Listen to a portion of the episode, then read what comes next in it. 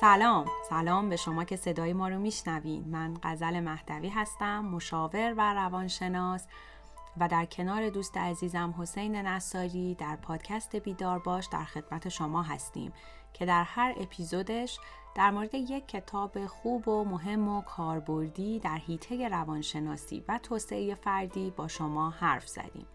این پادکست بیدار باش رو در روماکست می‌تونین بشنوین. در واقع فصل دوم روماکست فصل بیدار باش هست که ده اپیزود داره و این آخرین اپیزودی هست که ما در خدمت شما هستیم.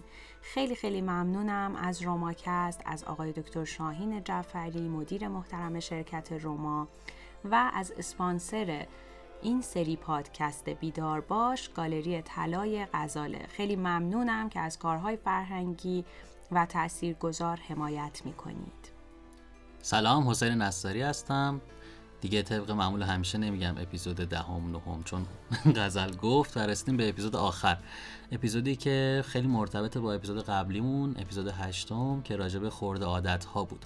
از استفان گایز هر دو کتاب از استفان گایز هستش و این یکی در رابطه با کمالگرایی. و منتظریم که بشنویم در رابطه با کمالگرایی.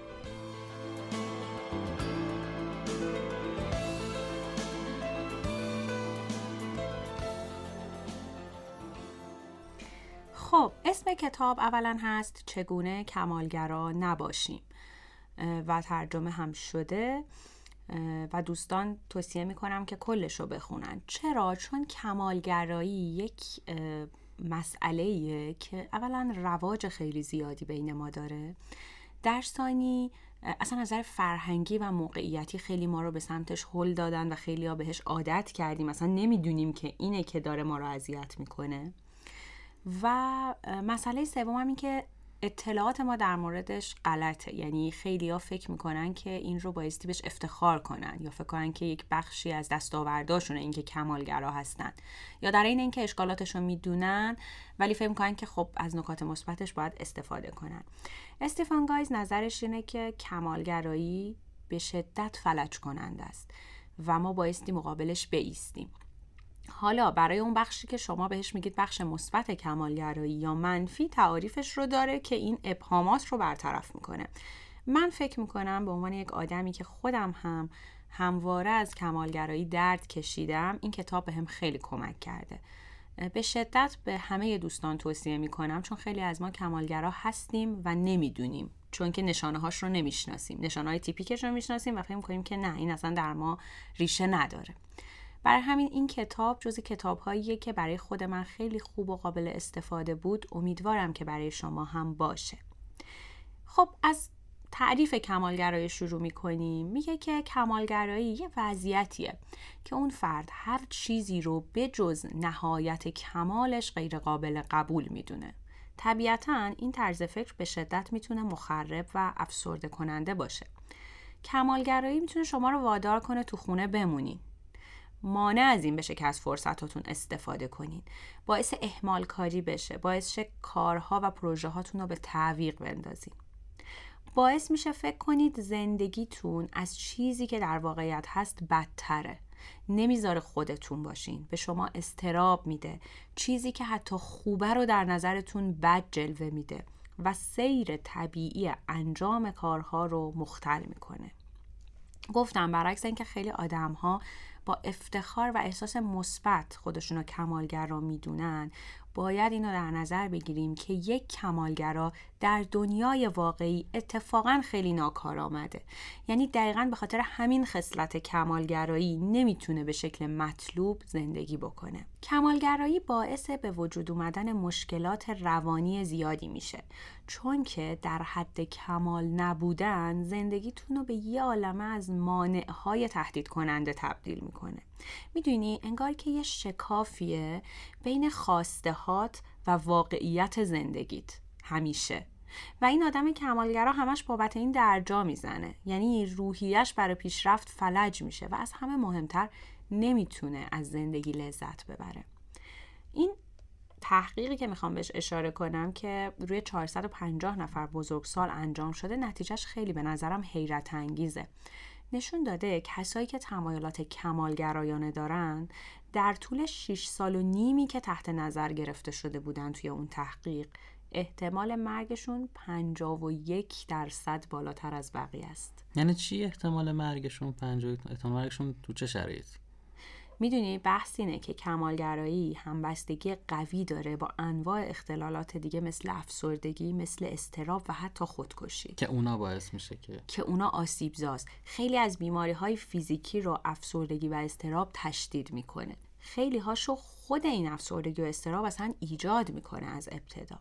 منظور به اینه که شخصیت هایی که تمایلات کمالگرایانه دارن بیشتر در معرض آسیب ها هستن. چه آسیب های روانی؟ و در نهایت آسیب های فیزیکی. کمالگراها رو در کل می‌تونیم دو دسته کلی بکنیم. یه سریشون کمالگراهای فوق سرعتن. یه سریشون کمالگراهای زمینگیرن. گاهی هم هر دوشون با هم تو بعضیا هست. می‌تونی حدس بزنی این یعنی چی؟ فکر می‌کنم زمینگیر رو که حالا چند دقیقه قبل توضیح دادی یه جورایی انقدر کمالگران که دست به انجامش کاری نمی‌زنن. چون که فکر می‌کنن نمی‌تونن بهترین شکل انجامش بدن پس کلا نمیرن سمتش و میشینن یه گوشه. سرعت رو ولی واقعا نمی‌تونن حدس بزنن. آفرین خیلی این هم درست گفتی.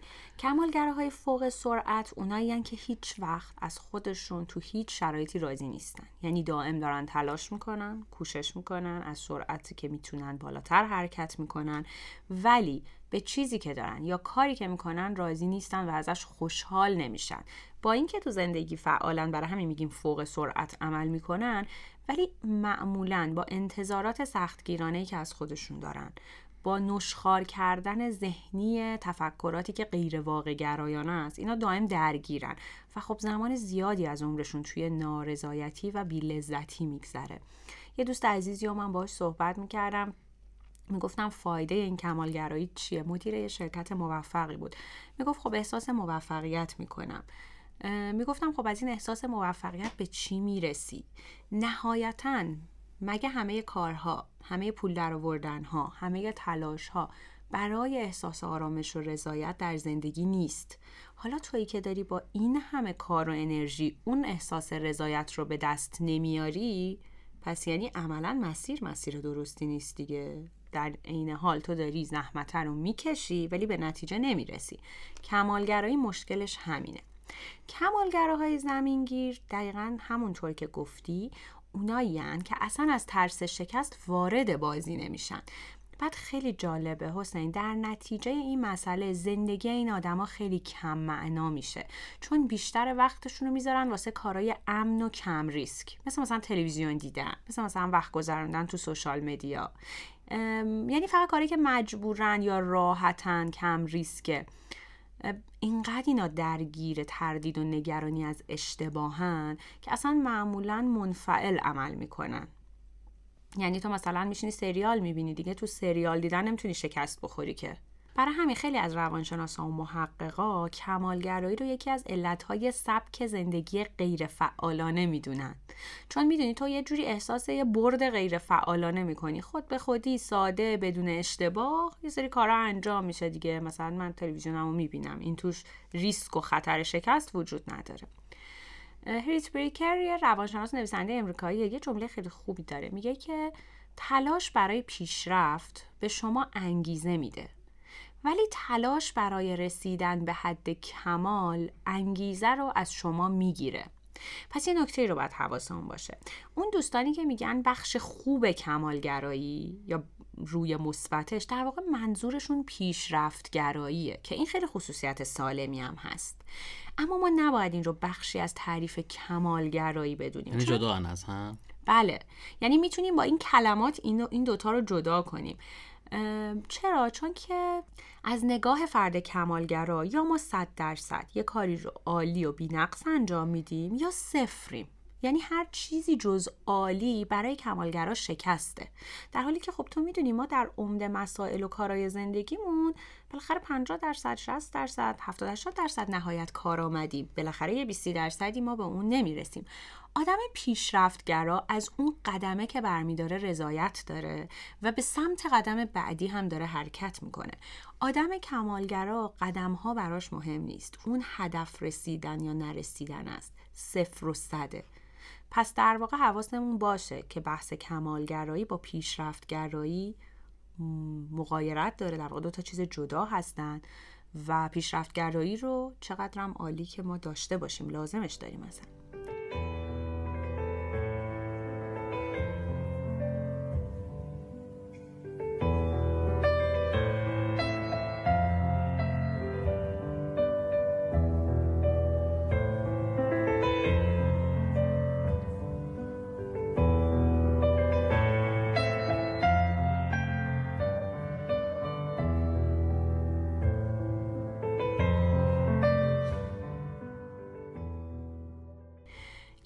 دیگه بحث خورده عادت هاست.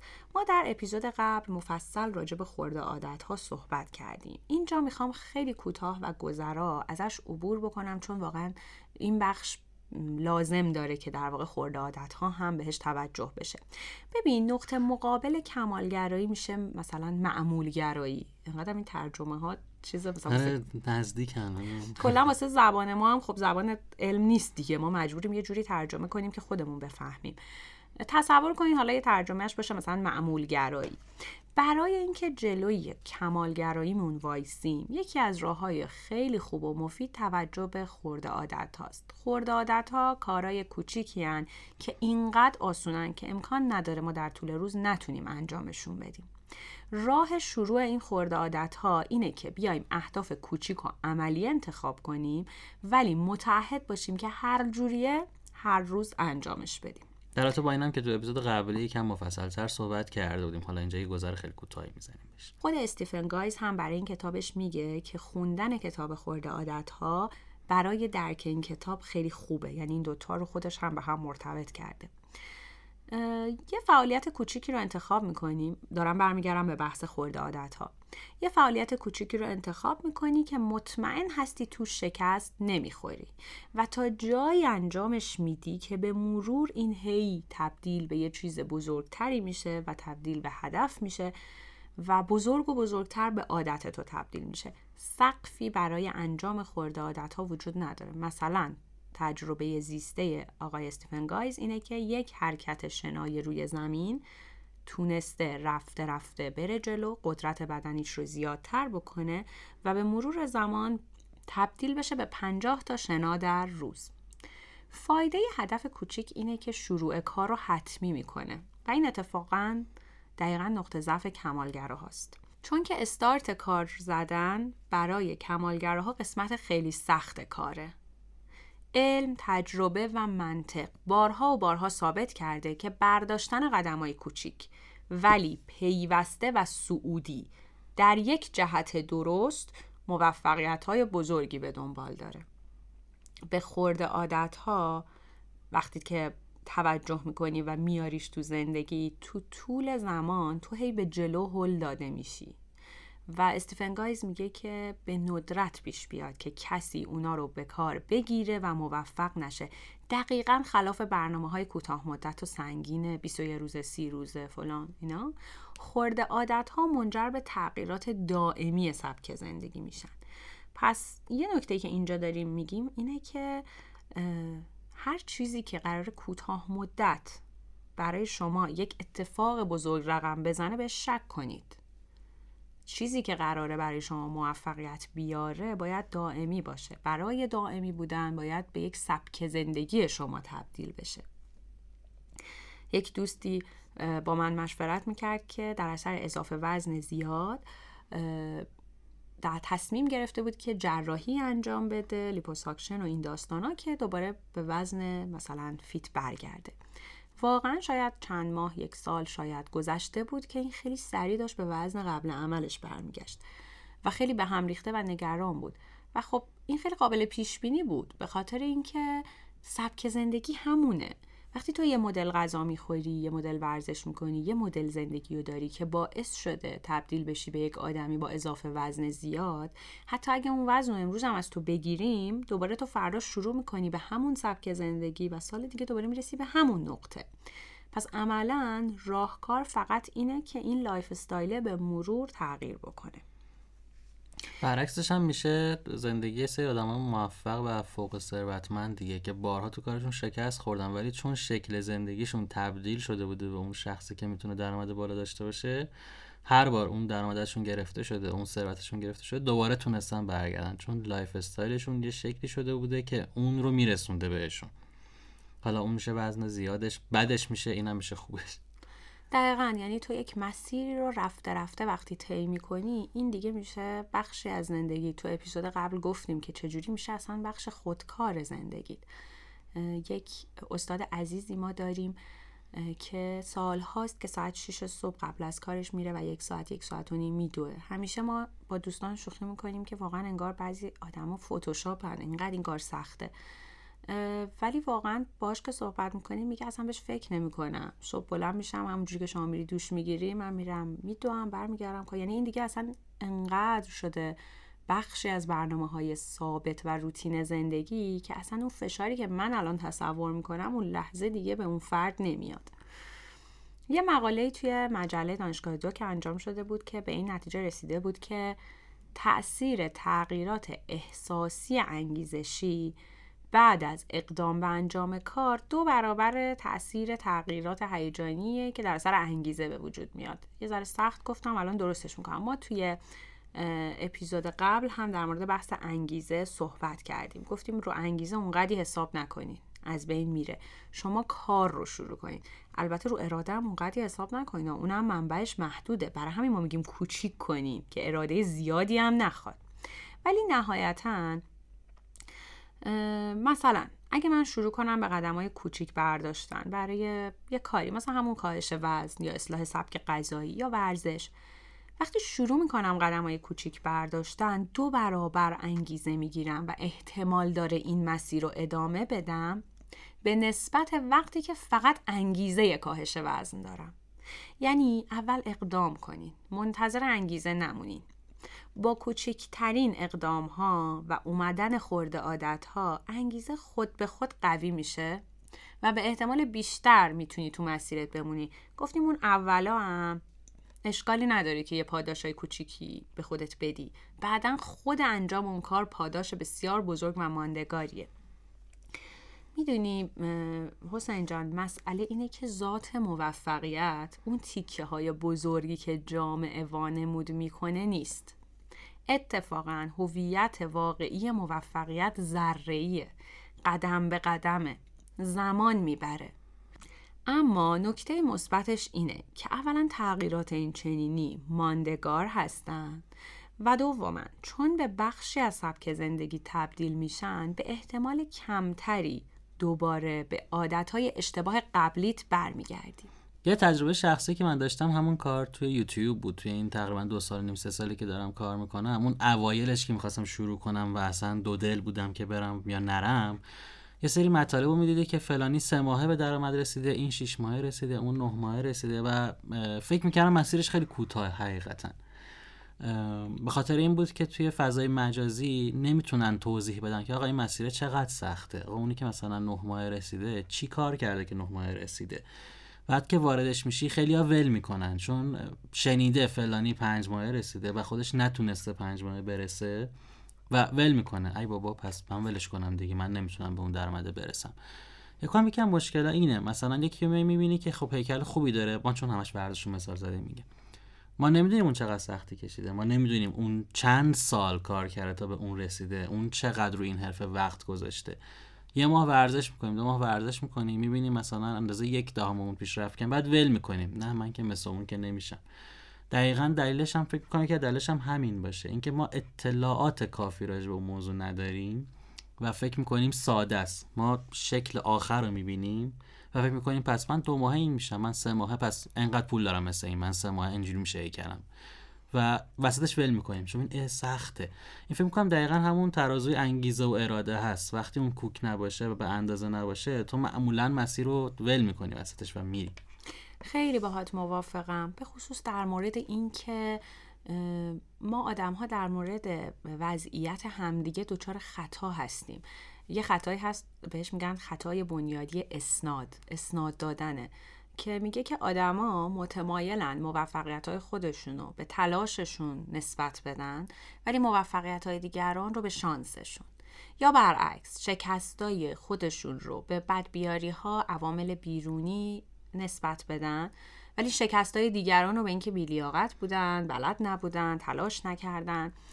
در این مورد هم این کاربرد داره. وقتی ما موفقیت بزرگ اطرافیان رو می‌بینیم یادمون نمیمونه. اون لحظه اصلا توجهی به این مسئله نداریم که مراحل و مسیرهایی که این برای رسیدن به این جایگاهی که امروز درش هست طی کرده چقدر طولانی بوده.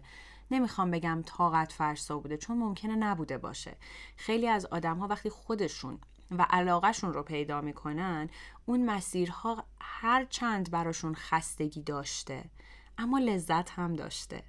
وقتی که علاقه واقعیت باشه وقتی که کاری باشه که براش به وجود اومدی و خودت رو پیدا کنی ممکن اصلا خیلی هم طاقت فرسا نباشه. یا حتی خیلی وقتا باشه ولی تو اینقدر گرم حرکت و مسیر و لذت از پیشرفت هستی که اون طاقت فرسایی رو برای خودت هموار می‌کنی. مثل خیلی از دوستای ما که مهاجرت می‌کنن میرن یه دانشگاهی با یک اعتبار بالا و به سختی درس می‌خونن. ولی لذتی که داره از این پیشرفت می‌بره می‌تونه اون فشار رو در واقع یه جوری بالانس بکنه.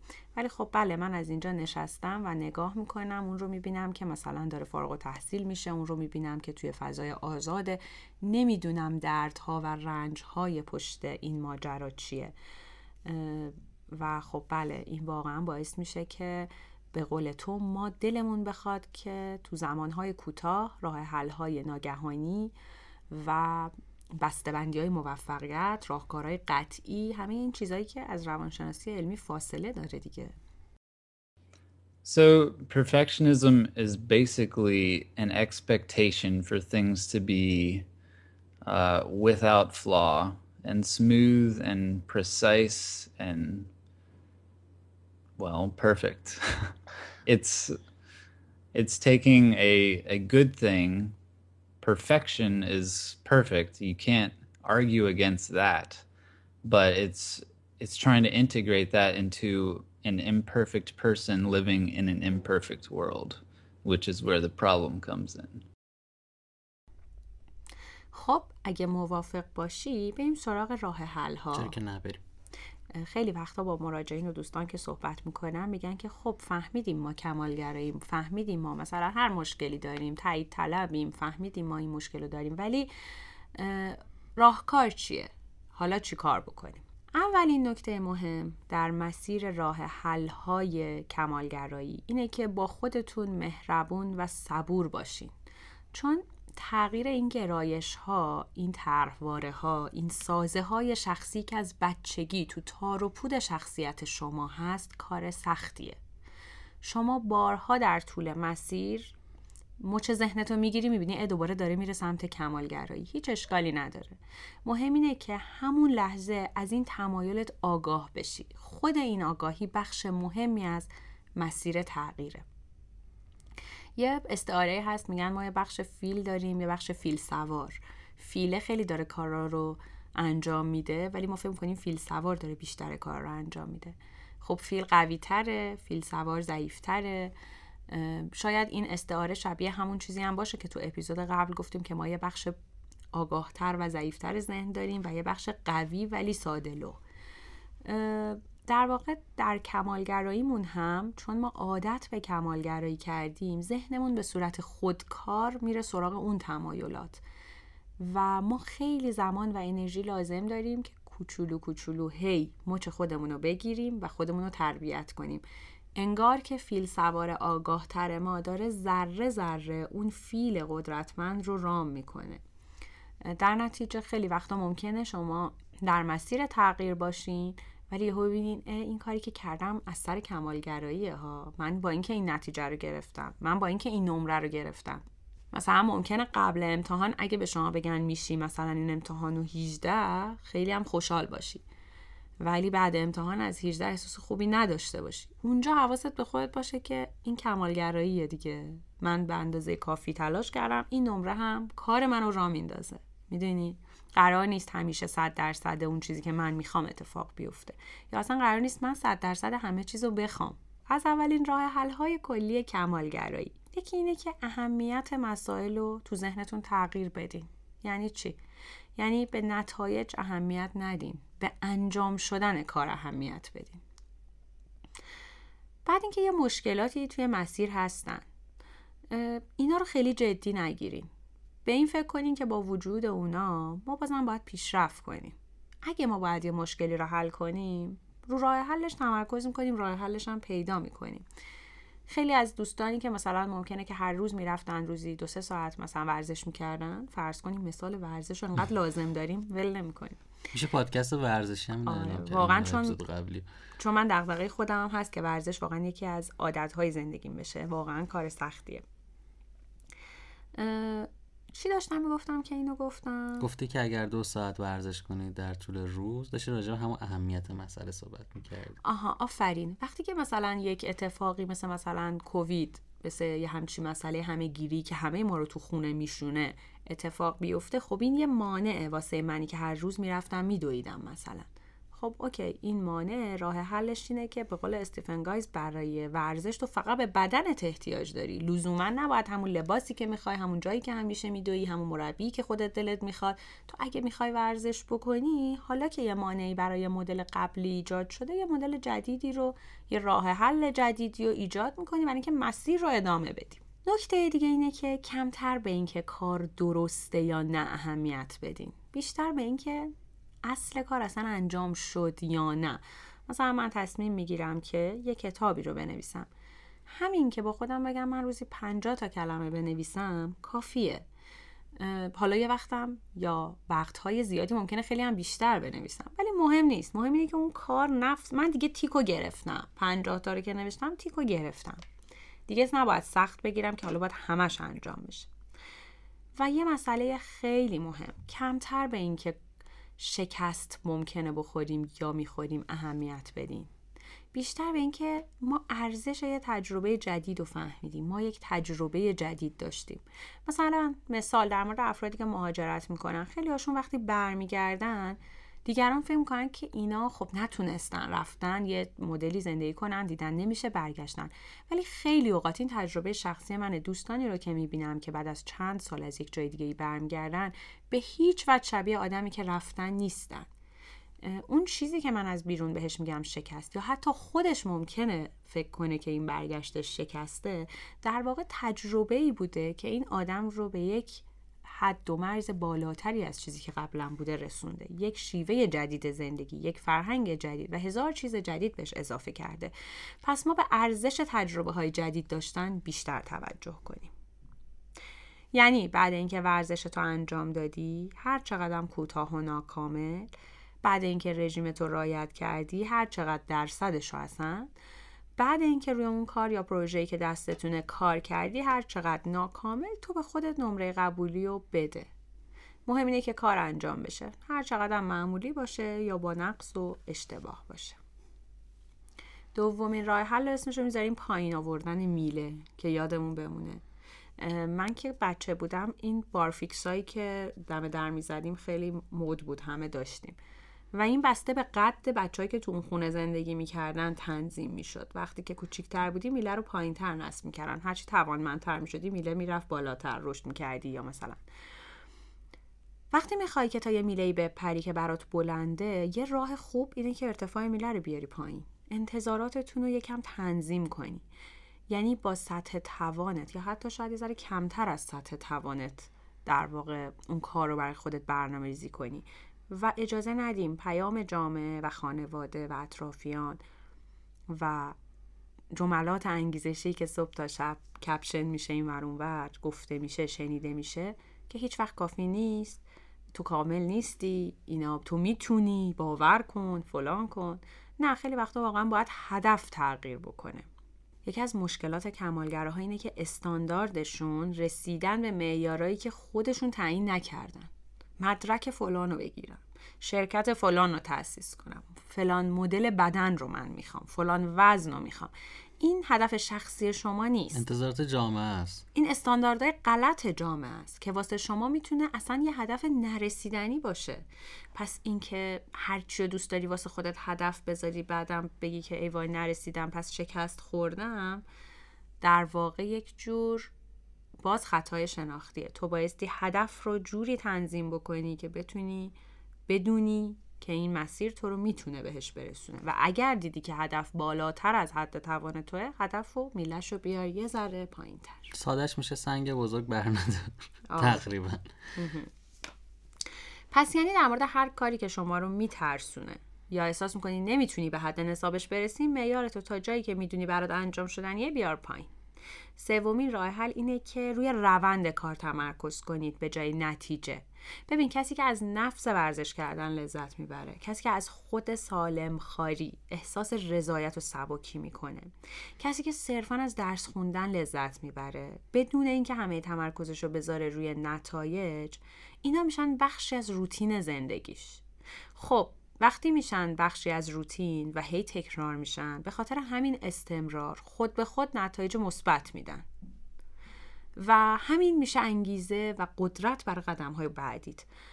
من خب می‌دونی سالهاست که تدریس پیانو می‌کنم و اینو واقعا به چشم دیدم که هنرجوهایی که نتیجه محورن. یعنی از روزی که میاد ساز می‌زنه داره فکر می‌کنه که کنسرت میده که درس میده که میره ضبط می‌کنه که نوازنده حرفه‌ای میشه. اینا معمولا جواب بگیر نیستن. اینا راه و ادامه نمیدن. اصلا حوصلهشون نمیاد. یه چهار جلسه میان می‌بینن نه این قدم قضیه راحت به نتیجه رسیدن نیست. برعکس اونایی که از خود یادگیری از خود تمرین از خود پیشرفتهای کوچیک کوچیک هر هفتهشون لذت می‌برن به مراتب طولانی تر تو مسیر میمونن. و خب همه می‌دونیم برای مهارتی مثل نوازندگی زمان بسیار مهمه. حالا مثلا سازی مثل پیانو که خب می‌دونیم که این زمان زمان طولانی هم خواهد بسیاری که میگه دو سه سال نیست شما رو ده پونزه حساب کن. واقعا طول می‌کشه نوازنده خوب بودن و نوازنده حرفه بودن. فکر می‌کنم بیشتر ده 15 سال زمان می‌بره برای هر کسی کلا خیلی ما در مورد حالا بحث هنر خیلی زمانمند قضیه رو نبینیم به نفعمونه. چون استعدادها توانها تلاشه قدرت های ذهنی ما قدرت ما برای تمرین و حتی پشت ساز نشستن با هم خیلی متفاوته. در نتیجه خیلی ها ممکنه که زودتر احساس کنن که نتیجه گرفتن. خیلی ها ممکنه احساس کنن که نه هنوز نتیجه که می‌خوان حاصل نشده. ولی در مجموع هم اینو در نظر بگیریم که به خصوص دنیاهایی مثل هنر مثل علم اینا که پایانی ندارن. یعنی شما اصلا بگو پنجاه سال پیانو زدی. حتما می‌تونی باز هم راههایی برای پیشرفت پیدا کنی که تو توش هنوز ضعیف هستی. بر همین میگم نهایتا اونی احساس رضایت می‌کنه که داره از مسیر لذت می‌بره. چون اولا خیلی وقتا نتیجه وجود نداره. مثلا به من میگن که ما چند وقت دیگه می‌تونیم نتیجه بگیریم توی نوازندگی؟ خب چه نتیجه ای؟ نتیجت اینه که یه آهنگ بزنی نتیجت اینه که کنسرت بشی کنسرت نتیجه چیه اصلا؟ خیلی وقتا اصلا نمی‌دونیم. فقط می‌خوایم زود تموم شه زود بریم.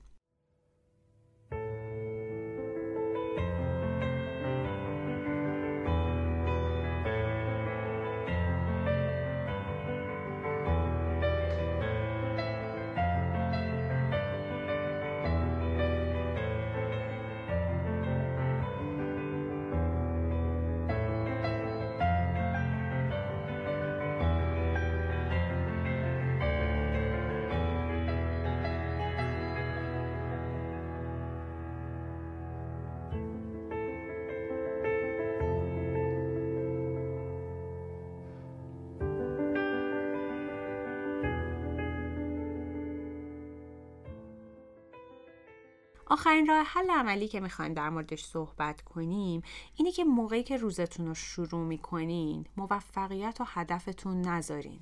به جاش پیشروی رو در نظر بگیرین.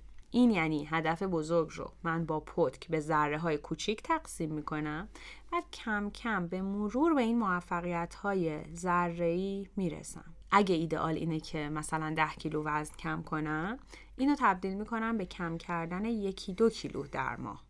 موفقیت رو ذره‌ای بدونین و اجازه بدین پیشرفت‌های کوچیک هر روزه تعریف جدیدی باشه که شما از موفقیت دارین. در این صورت کمتر رو این تاکید می‌کنی که بری به یه هدف بزرگی بدون نقص بدون ایراد کامل برسی. به جاش تاکیدت اینه که خب یه حرکت رو به جلو. یه قدم دیگه هم برداشتم. بعد از اینکه مدتی این پیشروی های کوچیک رو دنبال می‌کنین دیگه یه جوری میشه روتین زندگی و عادتت که به تدریج می‌بینی اون موفقیت بزرگه که همیشه آرزوشو داشتید داره ایجاد میشه. و جالبه که آدم کمالگر که میگم رضایت به دست نمیاره حتی وقتی به اون موفقیت بزرگ هم می‌رسه استانداردش دوباره یه ذره میره بالاتر. یعنی دوباره شروع می‌کنه اون ماراتونی که هیچ وقت تموم نمیشه رو ادامه دادن. در واقع توانت میره بالاتر هم توان ذهنیت هم توان بدنیت دیگه. که بری حالا مثلا حالا 10 کیلو رو مثال می‌زنیم به اون رسیدیم.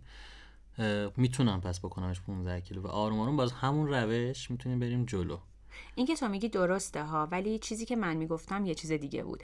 من دارم میگم که ما داریم خب به تدریج قدم های کوچیک برمیداریم برای اینکه به یه چیزی برسیم. مثلا من دارم این چند ماه کار می‌کنم برای اینکه پایان نامه انجام بدم.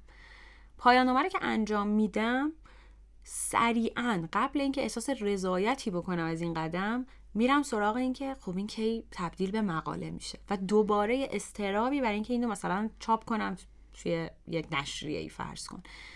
آدم کمالگرا اینجوریه. تا به نتیجه ای که براش برنامه ریزی کرده حتی وقتی که می‌رسه یهو استاندارده میپره بالاتر. باز این باید بدوه بدوه منظورم روی منفی این قضیه بود. چیزی که تو گفتی در مورد خورده عادت ها بود که خب کاملا هم درسته.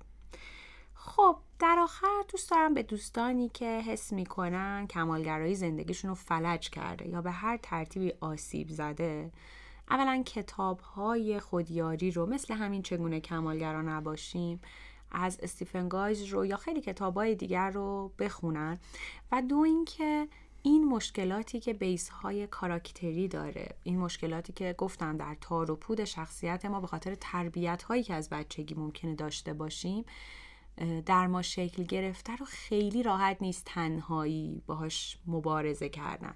خیلی خوب میشه. اگه بتونیم به هر راهی که می‌تونیم از یک کمک حرفه‌ای از روانشناس از روانپزشک از کلاس های گروه درمانی از کتاب هایی که می‌تونن به آگاهی کمک کنن از پادکست هایی که می‌تونن کمک کنن هر راهی. الان دیگه دسترسی به یادگیری خیلی آسونه. ولی می‌خوام بگم که این تغییرات به یک سری آگاهی ها و قدرت های از بیرون انگار احتیاج داره که ما رو بیشتر حل بده تو مسیر تغییر. برای همین توصیه می‌کنم به دوستانی که احساس می‌کنن کمالگرایی داره اذیتشون می‌کنه. حالا خیلی ها ممکنه از قبل می‌دونستن خیلی هم وقتی اینا رو می‌خونن یا گوش میدن می‌بینن اه پس من هم دارم در واقع جز کمالگراها دسته بندی میشم بدون اینکه بدونم. خیلی کمک میشه بهشون اگر که در واقع کمک بگیرن و سعی کنن که این مسیر رو آروم آروم در واقع تغییر بدن به سمت یک زندگی پیشرفتگرا ولی با رضایت و لذت. خیلی هم اپیزود آخر بود و فصل یک بیدار باش تموم شد. نمی‌دونیم فصل دو داره ادامه داره یا نه اما خودمون خیلی دوست داریم که ادامهش بدیم. امیدواریم که شرایطش باشه. امیدواریم که شما هم از این ده اپیزود لذت برده باشین و جدا از لذت کارآمد بوده باشه براتون و تونسته باشین تغییراتی توی زندگی خودتون توی هر زمینه‌ای که ما توی این ده قسمت ده اپیزود راجبش صحبت کردیم رسیده باشین. خیلی ممنونم از تو حسین عزیز بابت همراهی که توی این ده اپیزود با من داشتی. خیلی ممنونم از آوا مهدوی که در ادیت ها و همراهی که در واقع برای انتشار پادکست ها داشت با ما و کمک کرد. خیلی ممنونم از روماکست. خیلی ممنونم مجدد از اسپانسر خوب این ده اپیزود گالری طلای غزاله. و من هم آرزو می‌کنم که هم این ده اپیزود برای شما مفید و کاربردی بوده باشه. و همین که اگر گوش دادین و دوست داشتین به این تفکر که تنها راه اضافه کردن آگاهی کتاب خوندن یا درس خوندن یک کمی با تردید نگاه کنیم تجدید نظر کنیم و خیلی وقتها ممکنه دیدن یه مستند یک ویدیو شنیدن یک پادکست به ما خیلی بتونه سریع راحت و در موقعیت زندگی امروز که فرصت برای تمرکزها کوتاه تره به همون آگاهی هایی بده که همینا بتونه زندگیمون رو خیلی با بهبود بیشتری مواجه بکنه. به حال خوشحال بودم و خیلی لذت بردم از این ساعاتی که در خدمت شما بودم. ممنونم از فیدبک ها و پیام های مثبتی که در این مورد به من دادین و همیشه ما رو مورد محبت قرار دادین و آرزو می‌کنم که فرصتی بشه که دوباره بتونیم در خدمت شما باشیم. خدا نگهدار. خدا نگهدارتون باشه.